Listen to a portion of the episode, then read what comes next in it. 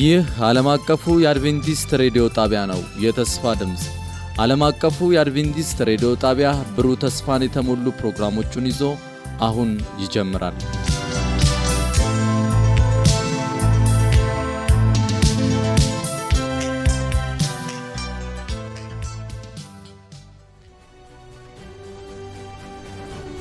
ከአሸናፊዎች በላይ የመነቃቃትና የመለወጥ የወንጌል ጥረት ፕሮግራም ለመጪው አንድ ወር በተከታታይ ከጠዋቱ አስራ ሁለት ሰዓት ተኩል እስከ አንድ ሰዓት በየምሽቱ ከ2 ሰዓት እስከ 2 ሰዓት ተኩል ይተላለፋል። ይህን ዝግጅት በቤተሰብ በቤተክርስቲያንና በጎረቤት በመሰባሰብ በመስማት መነቃቃትና ተሐድሶ እንዲሆንላችሁ ሁላችሁም ትባረኩ ዘንድ እናድማችኋለን። ለሚኖራችሁ ጥያቄና አስተያየት በመልእክት ሳጥን ቁጥር አንድ መቶ አርባ አምስት በስልክ ቁጥር ዜሮ ዘጠኝ አስር ሰማንያ ሁለት ሰማንያ አንድ ሰማንያ ሁለት ብትደውሉልን ልናስተናግዳችሁ ዝግጁ ነን።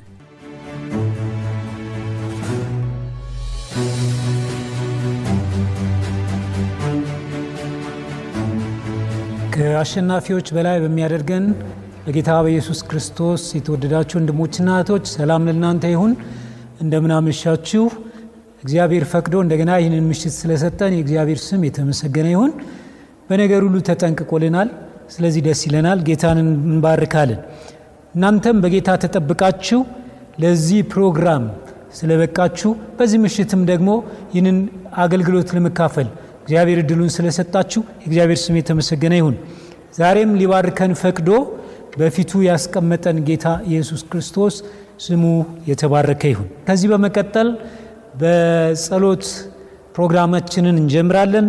ጸሎት በማድረግ የሚያገለግለን ወንድማችን ያሬድ ከበደ ይሆናል። እሱ ጸሎት ካደረገልን በኋላ የጤና ትምህርታችንን ዛሬም እንማራለን። እህታችን ሲስተር ታሪኳቸው የጤና ትምህርቱን ታስተምረናለች። ከዝማሬው በኋላ በየምሽቱ ያገለገሉን ያሉት ፓስተር ተመስገን ቡልቲ የዛሬውን አገልግሎት እንደዚሁ ይዘውልን ይቀርባሉ። ከአሸናፊዎች በላይ በሚረስ እየተከታተልን ያለነው ፕሮግራማችን ይቀጥላል ማለት ነው። በፕሮግራሞቹ ሁሉ ጌታ ከኛ ጋር ይሁን። እግዚአብሔር አብስቶ ይባርካችሁ። ሁላችሁም በእያላችሁበት ቦታ ለጸሎት እንደሚመቻችሁ ናችሁ ተጸልያላችሁ። እኔ ተንበርክኬ ጸልያለሁ። በሰማያት የምትኖር ቅዱስ አባታችን ሆይ ስለዚህ ጊዜ በኢየሱስ ክርስቶስ ስም እናመሰግንሃለን። በዚህ ቦታ እንድንገኝ እድል ስለሰጠህን በእድሜያችን አዲስ ቀን ስለጨመርክልን ክብር ምስጋና ላንተ ብቻ ይሁን። አባባቴ ሆይ በዓለም ዙሪያ የሚገኙ ወገኖችህን ልጆችህን ስለምትባርክ እናመሰግንሃለን። አባባቴ ሆይ በክብር ደግሞ በቅርቡ ስለምትመጣ እናመሰግናለን። በዚህ ሰዓት አባቴ የምትተላለፈውን ቃልህን ለልጆች አስፈላጊ በሆነበት መንገድ እንድትናገርና ማንም ሸክም የተለየ ድካም ያለባት ነፍስ በያለ በያለበት ቦታ ሁሉም ወገኖች ልጆች እንዲባረኩና ሁሉም ካለባቸው ሸክምና ድካም እንዲፈወሱ ዘን መልካም ፍቃድ ይሁን። ዛሬ በተለየ ሁኔታ እንድትባርከን ዘን መልካም ፍቃድ ይሁን። በመዝሙር ባርከን። ዛሬ ቃልን ይዞ የሚቀርበውን ፓስተራችን በተለየ ሁኔታ እንድትባርከው። በተለየ ሁኔታ አምላክ ሆይ ቃልን በእሱ አማካኝነት ደግሞ ለልጆች እንድታስተላልፍ ዘን መልካም ፍቃድ ይሁን። ይህን ሁሉ ስንጸልይ ሰማይን ባዶ አድርገህ ወደ ምድር በመጣኸው በምድር ላይ ተንገላተ ተሰቃይተ ተሰቅለ ወደ ምድር ወርደ በሶስተኛ ቀን ድል አድርገ ወደ ሰማይ በሄድከውና በአብቀኝ ተቀምጠ ስለኔና ስለ ወገኖቼ የማለድክ በመትገኘውና ዳግም ደግሞ ሊተወስደን በክብር በመትመጣው በናዝሬቱ በኢየሱስ ክርስቶስ ስም አሜን። ታፋዜማ ታፋዜማ እዘምራለ እዘምራለ ጸጋ ጸጋ ድኛለ ድኛለ ችግር መከራ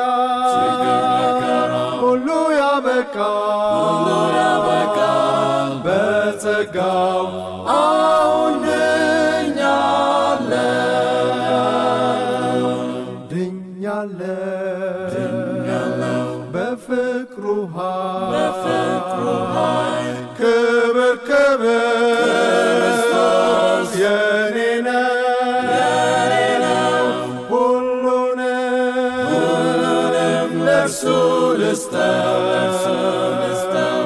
በጸጋው አሁን ድኛለሁ ደስታ ከቦኝ እራመዳለሁ በጸጋው ድኛለሁ መንገዴ ሁሉ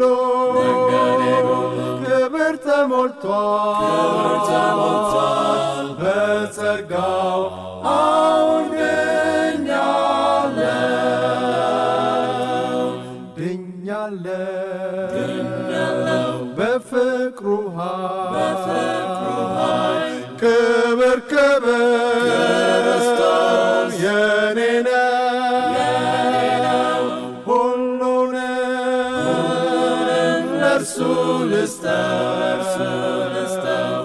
በጸጋው አሁን ድኛለሁ ኦ ድንቅ ነው አዳኝ ለኔ በጸጋው ድኛለሁ በክብር ደስታ ይጠብቀኛል በጸጋው አሁን ድኛለሁ ድኛለሁ በፍቅሩ ኃይል ክብር ክብር የኔ ነው ሁሉንም ለእርሱ ልስጠው በጸጋው አሁን ድኛለሁ ድኛለሁ በፍቅሩ ኃይል ክብር ክብር የኔ ነው ሁሉንም ለእርሱ ልስጠው በጸጋው አሁን ድኛለሁ በክርስቶስ ኢየሱስ የተወደዳችሁ በእያላችሁበት ሆናችሁ እንደዚሁም ደግሞ እዚህ ከኛ ጋር በመሆን ይሄን የእግዚአብሔርን ቃል የምትከታተሉ ወገኖቼ በክርስቶስ ኢየሱስ ሰላም ላችኋለሁ እንደምን አላችሁ እግዚአብሔር አምላካችን የተመሰገነ ይሁን ዛሬ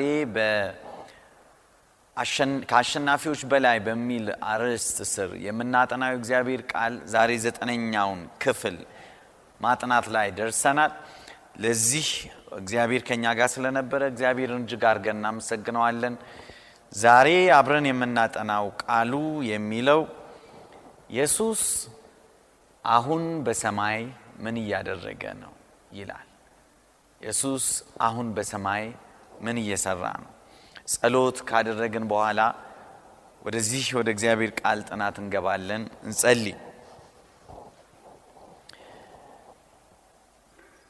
ባለጸጋው አምላካችን የዘላለም ንጉስ እግዚአብሔር በሰላም በጤና ለዚህ ሰዓት ስላበቃህን እናመሰግንሃለን ጌታ ሆይ እንደገና ካንተ ለመማር ባንተ ለመባረክ ወዳንተ መተናል አንተ ካልባረከን ለነባረክ አንችልም አንተ በመንፈስ ቅዱስ ካልተናገርከን ሰው መናገሩ ለውጥ አመጣም ጌታ ኢየሱስ መንፈስን እንድትልክልን እንድትቀባን እንድትናገረን የሰማዮችን ልብ እንድትከፍት የኔንም የባራን አንደበት እንድትነካኝ በክርስቶስ ደም እንድትሸፈነኝ እለምንሃለሁ በዚህ ስፍራ የእግዚአብሔር ክብር ይገለጥ እውነትህ ለሕዝብ ይገለጥ ሕዝብ ደግሞ ይዳንበት መንግሥትህ ይስፋ በጌታ በኢየሱስ ስም አሜን።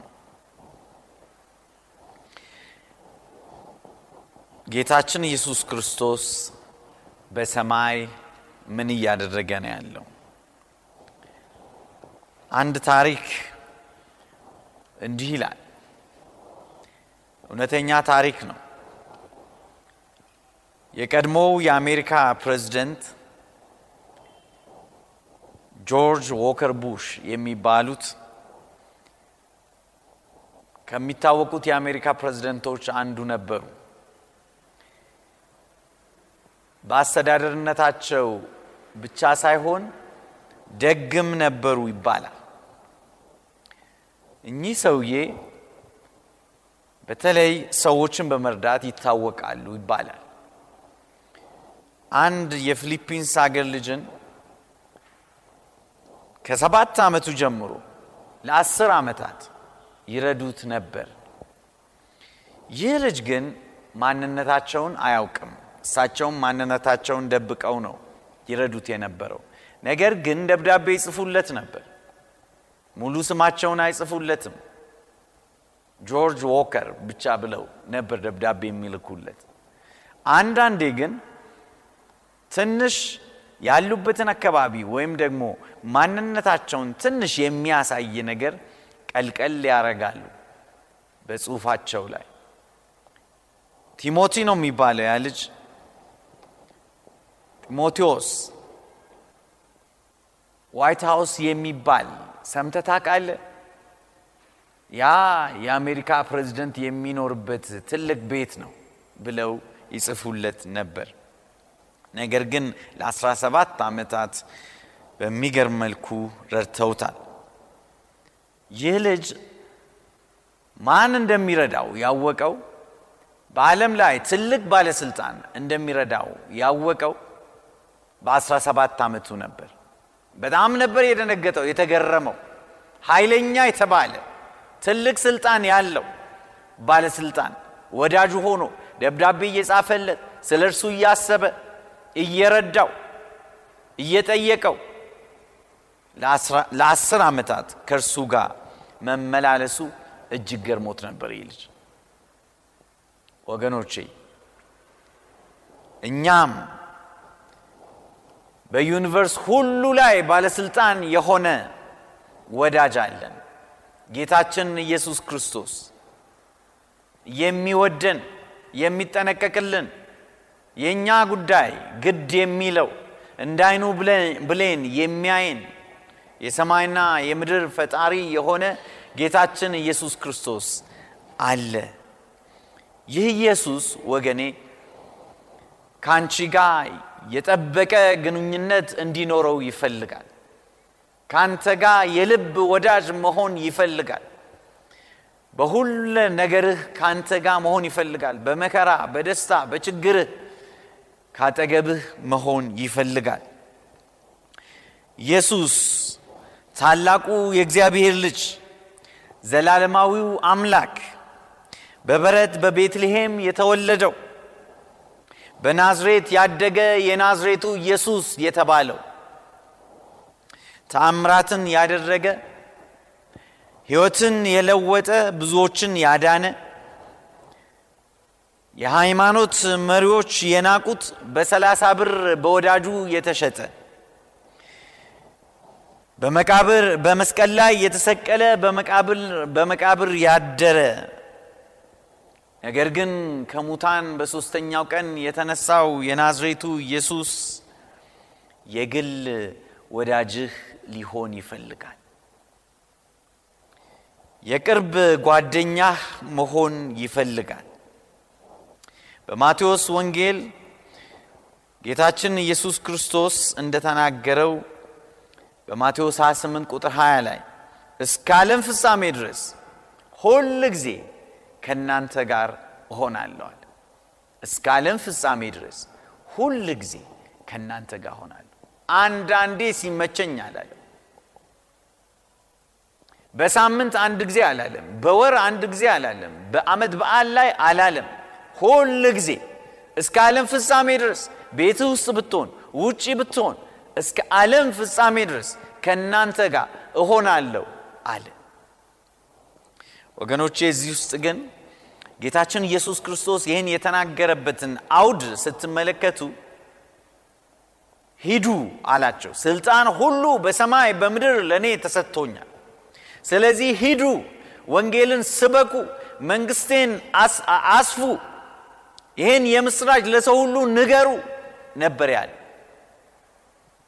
በአቦል በመንፈስ ቅዱስም ያጠመቃችኋቸው አዛብን ሁሉ ደቀ መዛሙርቴ አድርጓቸው ብሎ ትልቅ ኃላፊነት ትልቅ ክብር ለተከታዮቹ ለደቀ መዛሙርቱ ሰጣቸው። ታዲያ እኔን ለማገልገል በመትወጡበት ቦታ ሁሉ እኔን ለማክበር ስትወጡ እኔ እስከ ዓለም ፍጻሜ ድረስ ከናንተ ጋር እሆናለሁ አለ። ወገኔ ክርስቶስ ኢየሱስን እንደግል አዳኝህ አድርገህ የተቀበልክ ይህን መልካም ጌታ የተለማመድከው የሕይወትህ ጌታ ያደረከው ዝም ብለህ አትቀመጥ፣ ውጣ፣ ኢየሱስ ክርስቶስ አዳኝ መሆኑን ለሌሎች ንገር፣ መልካምነቱን አብስር። ጌታ ያኔ ሁሉ ጊዜ ካንተ ጋር ይሆናል፣ ሁሉ ጊዜ ካንቺ ጋር ይሆናል።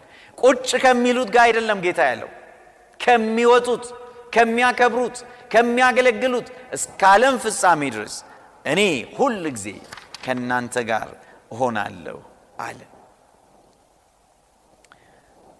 ጌታ ኢየሱስ እንዴት ነው ከኛ ጋር የሚሆነው? እርሱ በሰማይ ሆኖ እንዴት ነው በምድር እኛ ያያለን ከኛ ጋር የሚሆነው? በሁለት መንገድ ነው ወገኖች። አንደኛው በዮሐንስ ወንጌል ምዕራፍ አስራ አራት ላይ ጌታችን ኢየሱስ እንደተናገረው በመንፈስ ቅዱስ በኩል ከኛ ጋር ይሆናል። ወገኔ ያለ እግዚአብሔር መንፈስ እርዳታ ሕይወትህ ባዶ ነው። ልብህን ለእግዚአብሔር መንፈስ ክፈት። ሰው ያለ እግዚአብሔር መንፈስ ምንም ሊያደርግ አይችልም።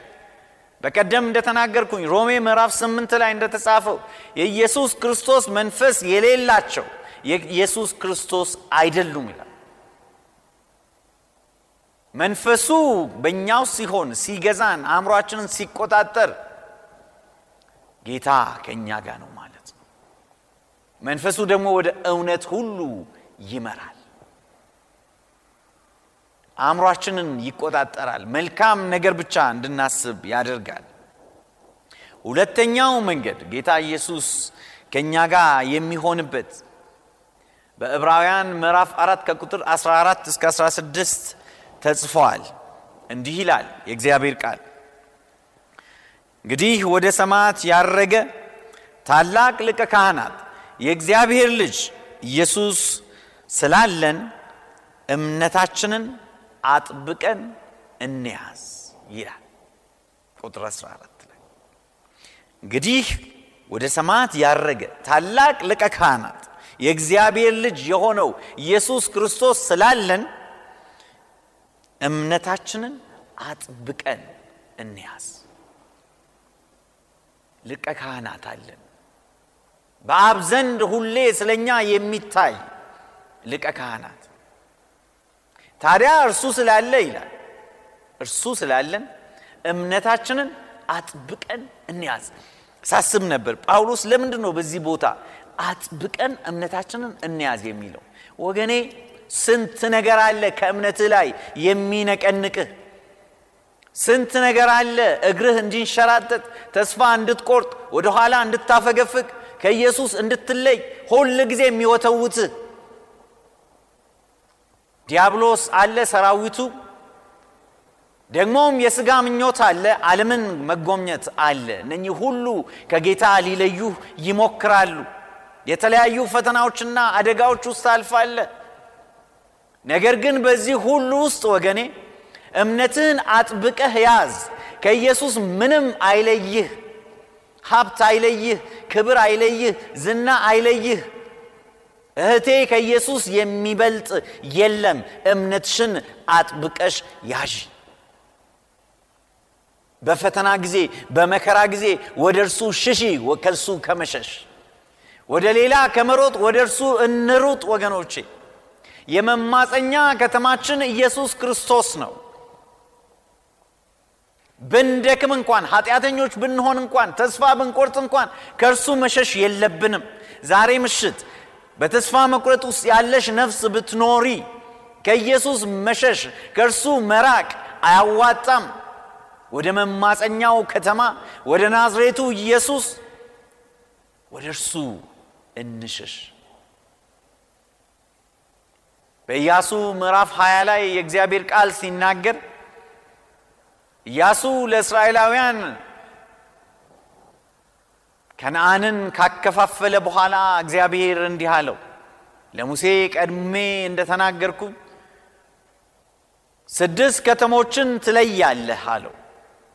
ከዮርዳኖስ ማዶ በስተምስራቅ በኩል ያሉ ሶስት ከተሞች፣ በዮርዳኖስ ወዲህ ደግሞ የሚገኙ በመራብ በኩል ያሉ ሶስት ከተሞችን ትለያለህ። እነኚህ ሶስት ከተሞች ሰው ሳያውቅ ሰው ቢገድል ነፍስ ቢያጠፋ ወደዛ መማፀኛ ከተማ ሮጦ ይገባል።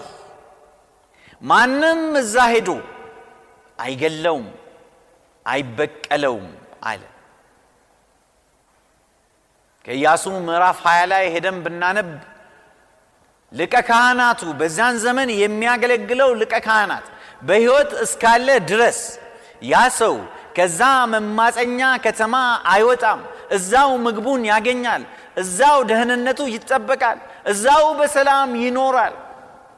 የመማፀኛ ከተማ ያ የጌታችን የኢየሱስ ክርስቶስ ተምሳሌት ነው ወገኖቼ፣ የመማፀኛ ከተማችን ነው።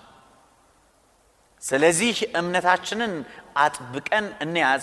ምክንያቱም ሊቀ ካህናት አለን፣ እርሱም የእግዚአብሔር ልጅ ሆነ ኢየሱስ ክርስቶስ ከሞት የተነሳው ወደ ሰማይ ያረገው ይላል ቃሉ። ሊቀ ካህናችን ጌታችን ኢየሱስ። ቀጥሎ እንዲህ ይላል የእግዚአብሔር ቃል፣ በድካማችን የማይራራልን ሊቀ ካህናት የለንምና ነገር ግን እንደኛ በማንኛውም ነገር የተፈተነ ሊቀ ካህናት አለን፣ ይሁን እንጂ ምንም ኃጢያት አልሰራም ይላል።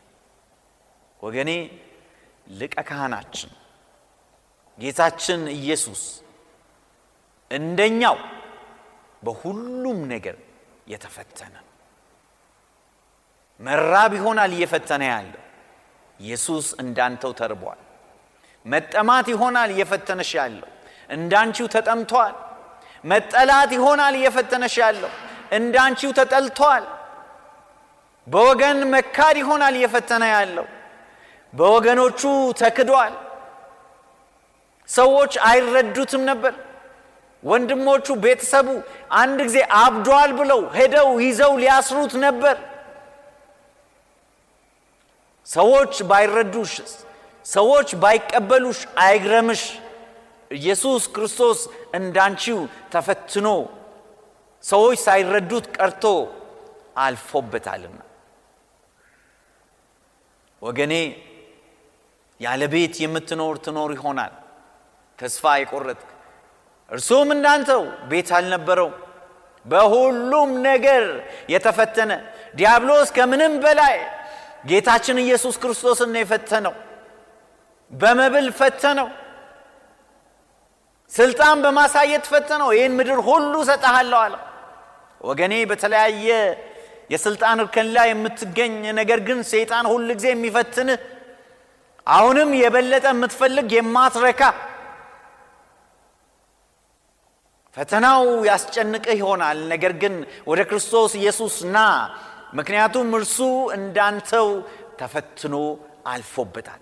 ሰይጣን ይሄን ሁሉ ምድር ሰጣሃለው ወድቀህ ስገድልኝ ብሎታል። ዛሬ ደግሞ ወድቀህ ስገድልኝ ብሎ በፊት ባይቆም ይሄን ጉቦ ተቀበል፣ እከሌን እስር ቤት አስገባው፣ እከሌን አስገድለው፣ እንዲህ አድርግ እንደዛ አድርግ ሊልህ ይችላል። ግን በናዝሬቱ በኢየሱስም ተቋቋመው።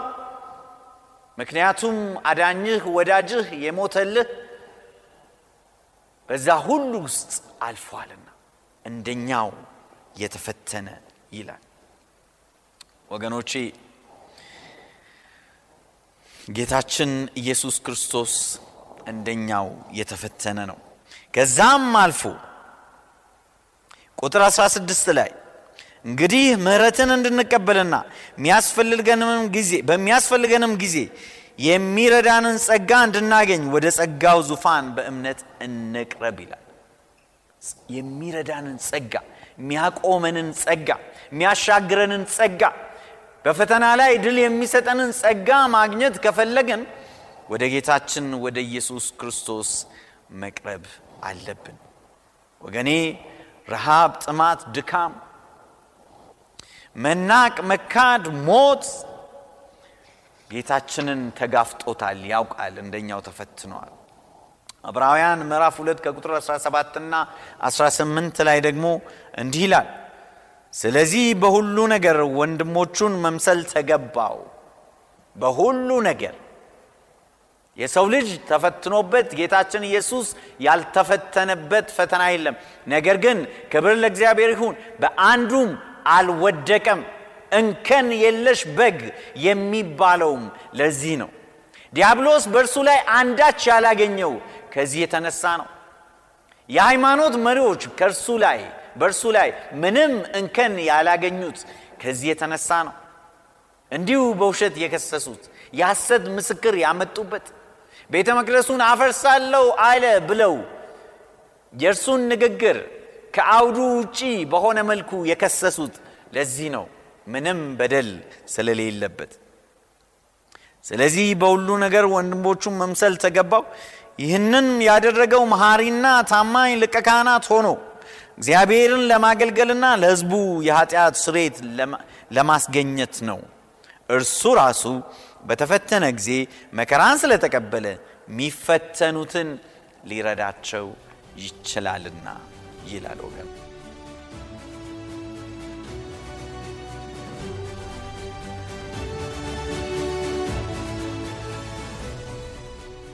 በነበረን ቆይታ እንደተባረካችሁ ተስፋ እናደርጋለን።